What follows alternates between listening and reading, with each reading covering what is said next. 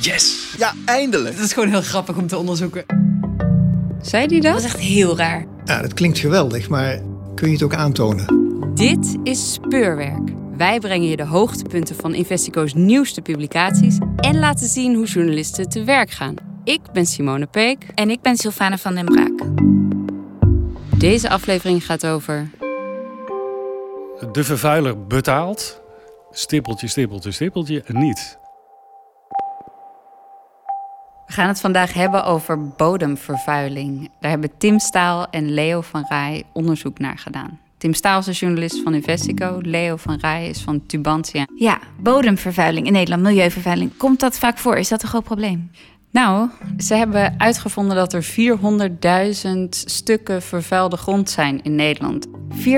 400.000 stukken grond vervuild. Uh, wat moet ik me daarbij voorstellen? Die 400.000 stukken zijn verspreid over het hele land. Ze hebben onderzoek gedaan alleen naar het oosten van Nederland.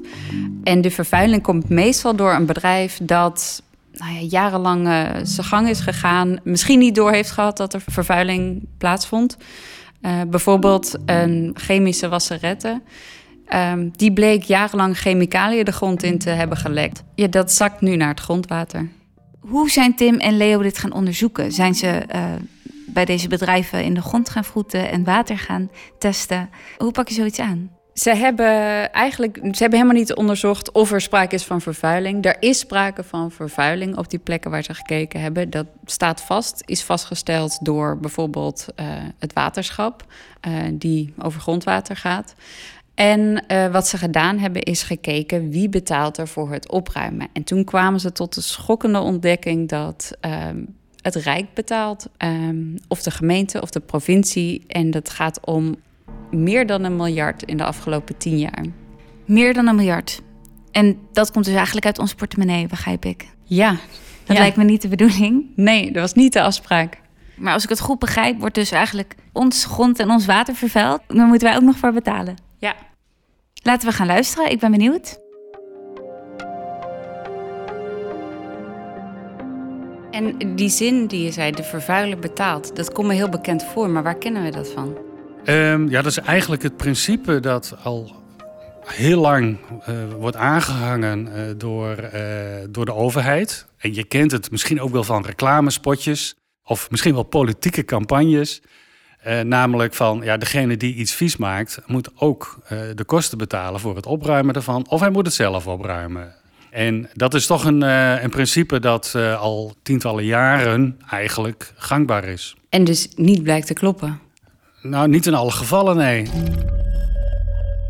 Met het principe is niets mis. Maar de uitwerking, die laat de wensen over. Voor we verder gaan, wie is Leo? Ik werk samen met collega's van de Gelderlander en de Stentor op de onderzoeksredactie Het Schone Oosten. Uh, en die schrijft over alles wat te maken heeft met hoe schoon of vies het leefmilieu is in het oosten van het land. Er is in eerste instantie uh, gezocht naar een, een, thema en dat werd al snel uh, het milieu, omdat, omdat dat iedereen aangaat. En het is dus een regionaal overstijgend thema geworden. En dat vind ik wel erg leuk dat dat, dat onderwerp zo goed is opgepakt door Investico. ik schreef toen ik nog exclusief voor Tubantia werkte, heb ik een keer een grote productie gemaakt over de HCH-vervuilingen, onkruidbestrijdingsmiddel in, in Twente in de grond. En daarvan uh, hoorde ik en las ik in een juridisch artikel dat daar uh, eigenlijk helemaal niets aan was meebetaald aan het opruimen uh, door de producent. Maar goed, dat, dat passeerde. het was voor mij op dat moment niet iets om heel erg uit te diepen. Toen kwam ik tenslotte lokaal waar ik woon in Almelo in aanraking met een zaak waar ik over werd getipt en waarvan ik dacht van hé, hey, hier, hier lijkt toch ook sprake van dat de eigenlijke vervuiler nauwelijks of ja, eigenlijk nauwelijks iets meebetaalt. En zo kwam dat onderwerp bij ons van het Schone Oosten op de agenda. En toen ik dat voorlegde aan Investico, bleek dat een zeer uh, ja, vruchtbaar onderwerp te zijn, want het leverde nogal wat op.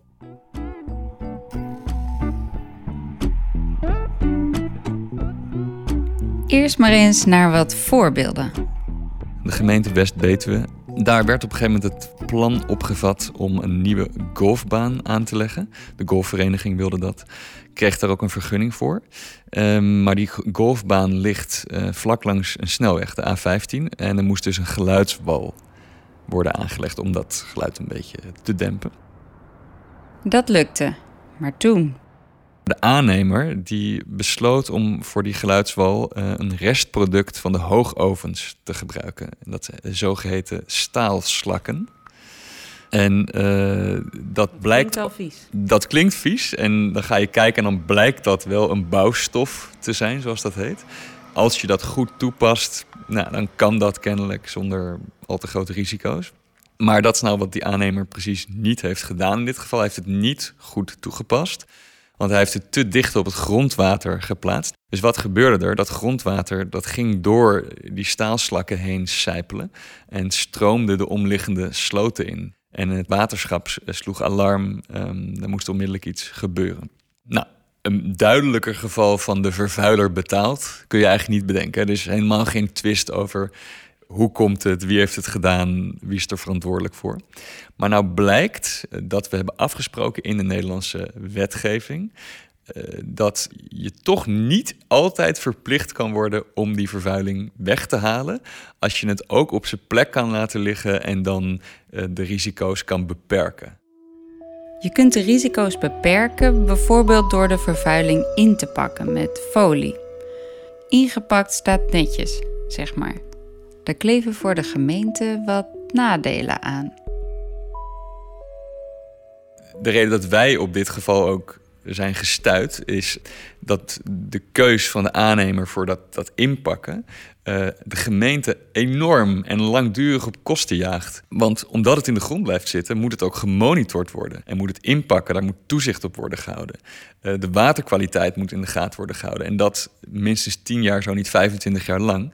Wat betekent dat de gemeente, uh, die dus in het geheel geen schuld heeft aan deze vervuiling, in totaal waarschijnlijk 4,5 miljoen euro kwijt zal zijn.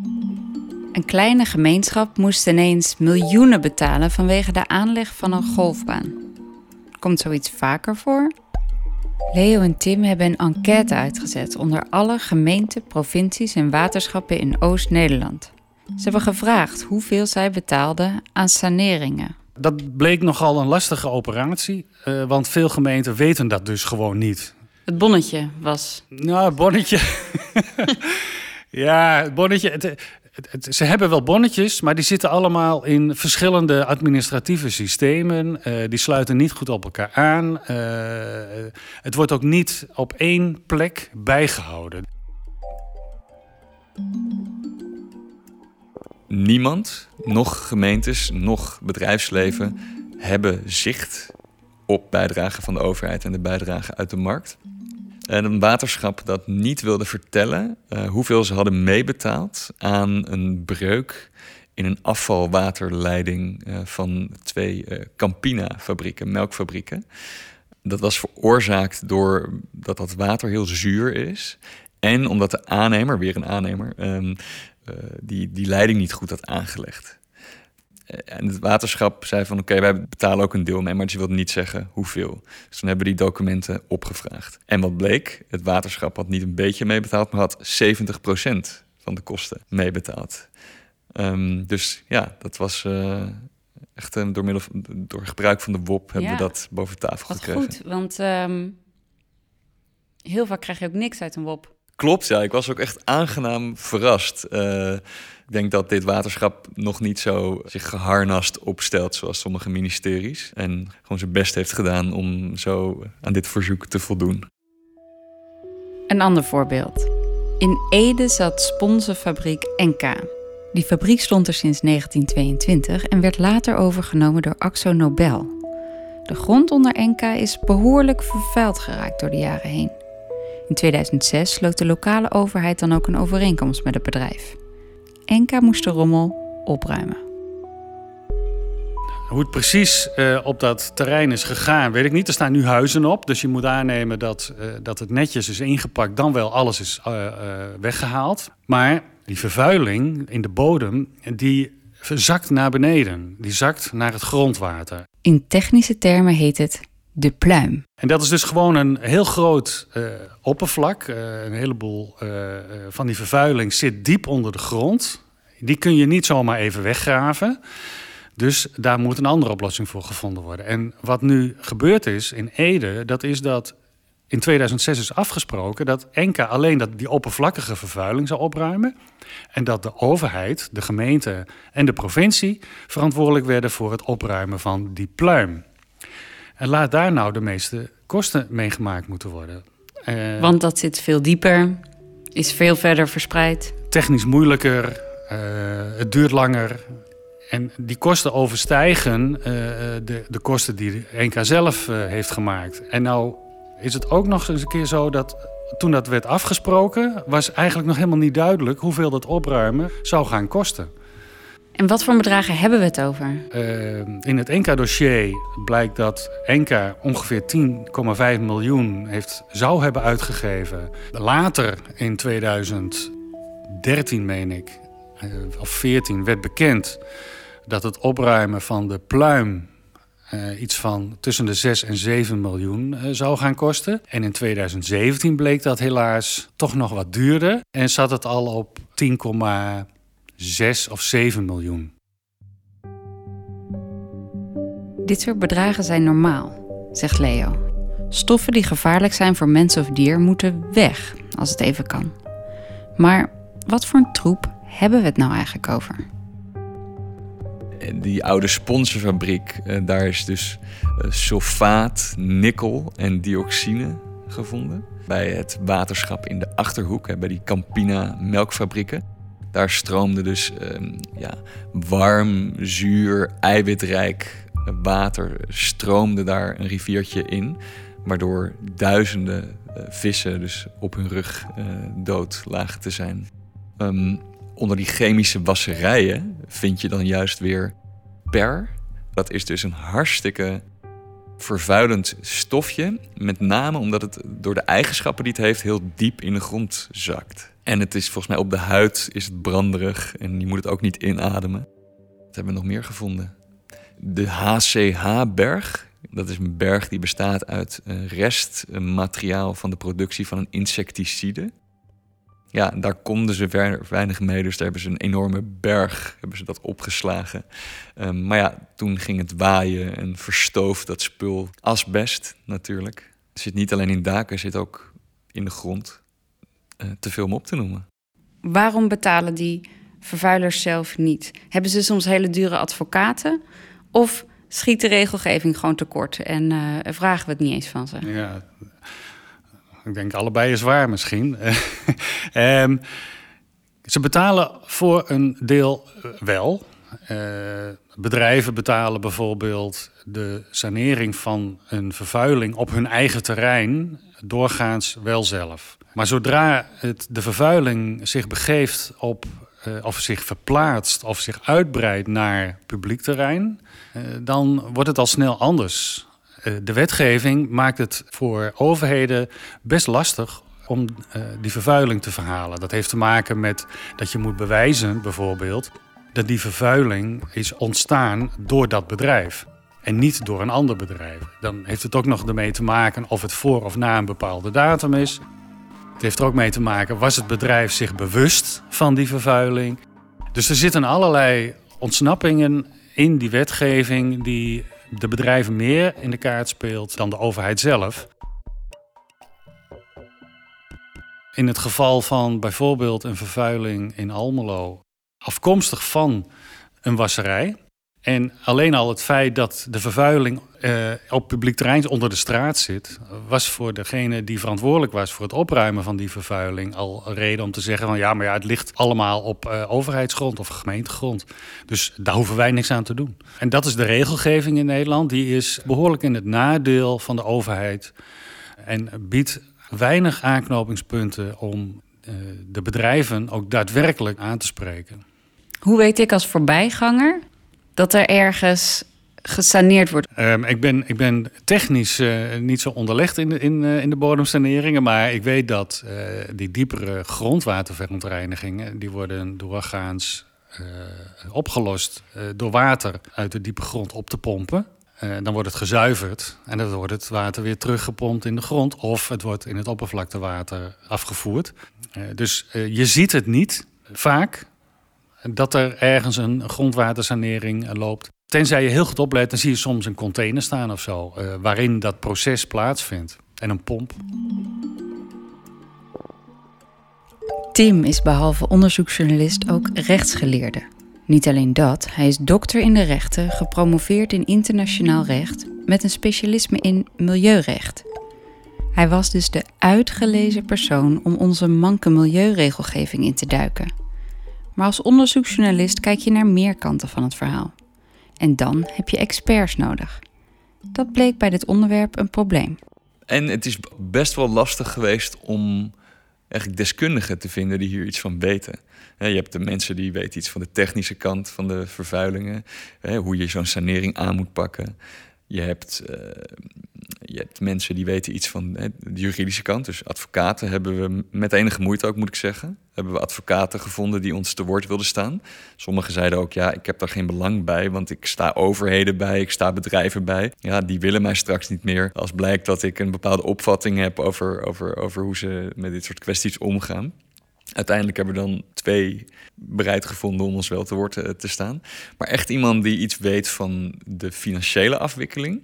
Uh, dat blijkt eigenlijk een soort van niche te zijn die, waar niemand zich in specialiseert. Wat toch opmerkelijk is, omdat daar de afgelopen tien jaar alleen al vanuit het Rijk uh, meer dan een miljard euro aan is uitgegeven. En waar wordt dat uh, bedrag bepaald? Uh, nou, het bedrag dat er dus beschikbaar is vanuit de overheid om aan dit soort dingen uit te geven, dat wordt uh, centraal door het Rijk bepaald, maar wordt vervolgens per provincie en per grote stad in de, in, in de zogeheten provincie- en gemeentefondsen gestort. en op zo'n manier dat die provincies en gemeentes daar vervolgens geen verantwoording meer naar het Rijk over hoeven af te leggen.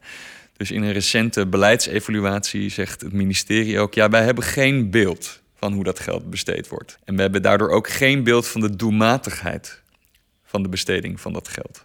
En welk idee, heb, welk idee heb je nu gekregen? Denk je dat provincies meer betalen dan ze krijgen van het Rijk? Ja, ik denk dat ze in aanvulling op het Rijksgeld... dat ze ook nog um, in een aantal gevallen zelf meebetalen. Omdat het Rijksgeld eigenlijk alleen bedoeld is voor spoedlocaties. Dus locaties waar echt een acuut risico is. Dus als gemeentes of provincies iets willen met andere, of waterschappen met andere vervuilingen, bijvoorbeeld omdat ze een woonwijk willen bouwen en dan nou, moet die vervuiling die op zich rustig in de grond lag, die moet dan toch wel weg, want je gaat er wonen. Uh, dat moeten ze dan nog daarbovenop betalen. Dus om een voorbeeld te geven, de provincie Overijssel had geloof ik 135 miljoen aan rijksgeld en nog eens 30 miljoen aan eigen potjes uitgegeven de afgelopen tien jaar. Ons land is best wel klein. We hebben niet zo heel veel grond. Mm zouden we er niet gewoon wat voorzichtiger mee om moeten gaan? Ja, um, dat denk ik wel. we moeten er heel voorzichtig mee omgaan. Um, maar we hebben natuurlijk ook, en dat is misschien interessant om dan even naar de toekomst te kijken. Er komen dus ook steeds nieuwe bedreigingen op ons af. Zoals PFAS is veel in het nieuws de laatste tijd. Stikstof. We zijn ons pas vrij kort gaan realiseren hoe gevaarlijk ze eigenlijk zijn. Dus kijk, van, ja, dus van heel veel van onze activiteiten die we ondernemen, weten we soms op dat moment nog niet goed wat de gevaren zijn. Um, en de regelgeving zit dus zo in elkaar dat als je daar pas een stuk later achter komt, dat het dan best wel moeilijk wordt om dat nog te verhalen. Maar ik denk inderdaad, als je zegt van we nemen gewoon een risico door in dit kleine land zoveel potentieel vervuilende activiteiten te ondernemen. Ja, en daarom is het ook zo belangrijk om daar hele heldere uh, en strikte regels over te hebben. En op papier lijken ze dat dus ook, maar wij hebben nu gevonden dat in de praktijk er best wel veel haken en ogen zijn waar bedrijven zich aan vast kunnen klampen om toch niet alles weg te halen. Kan dat juridisch nog uh, dichtgetimmerd worden? Dat weet ik niet zo goed. En er zijn eigenlijk zorgen, ook in de praktijk, of het niet zelfs de andere kant opgaat. Want er komt een nieuwe wet aan, de omgevingswet. Eh, daar wordt heel veel in geregeld. Maar het komt erop neer dat eigenlijk nog meer milieutaken, inclusief bodemverontreiniging, uh, komen bij de gemeentes te liggen. Dus nu ligt het vooral bij de provincie, een beetje bij het Rijk en bij de grootste gemeentes. Maar het gaat nu naar alle gemeentes. En in ons onderzoek zien wij juist dat die kleinste gemeentes het het moeilijkst hebben om in die weerwar van ingewikkelde regels te voorkomen dat ze op kosten worden gejaagd. Dit was speurwerk. De vervuiler betaalt vaak niet. Zelfs niet wanneer de oorzaak glashelder is en de vervuiler het geld heeft om te betalen. De rekening komt dan bij de overheid en dus bij de burger te liggen. De oorzaken zijn een mazen in de wet of gewoon een slechte deal met de bedrijven. Hoeveel geld er precies wordt betaald is niet duidelijk. Gemeenten, waterschappen en de provincie houden dat namelijk niet goed bij. De bedragen lopen regelmatig in de tonnen tot miljoenen euro's. Het Rijk droeg in de afgelopen 10 jaar meer dan 1 miljard euro uit de schatkist bij. Het onderzoek is te lezen in de Groene Amsterdammer en de dagbladen Tubantia, De Stentor en De Gelderlander. Tim Staal van Investico werkte tijdens dit onderzoek samen met Leo van Rij van het Schone Oosten. De muziek en eindmix zijn gedaan door Pepijn Buitenhuis. De volgende uitzending komt volgende week alweer en gaat over drugsgebruik op de werkvloer onder arbeidsmigranten. En wat deze podcast extra interessant maakt, is dat ik dit keer Simone mag volgen tijdens haar onderzoek. Kan je nou niet wachten om deze aflevering te horen? Abonneer je dan op onze podcast in de podcast-app en dan krijg je direct een melding als die online staat. Tot dan.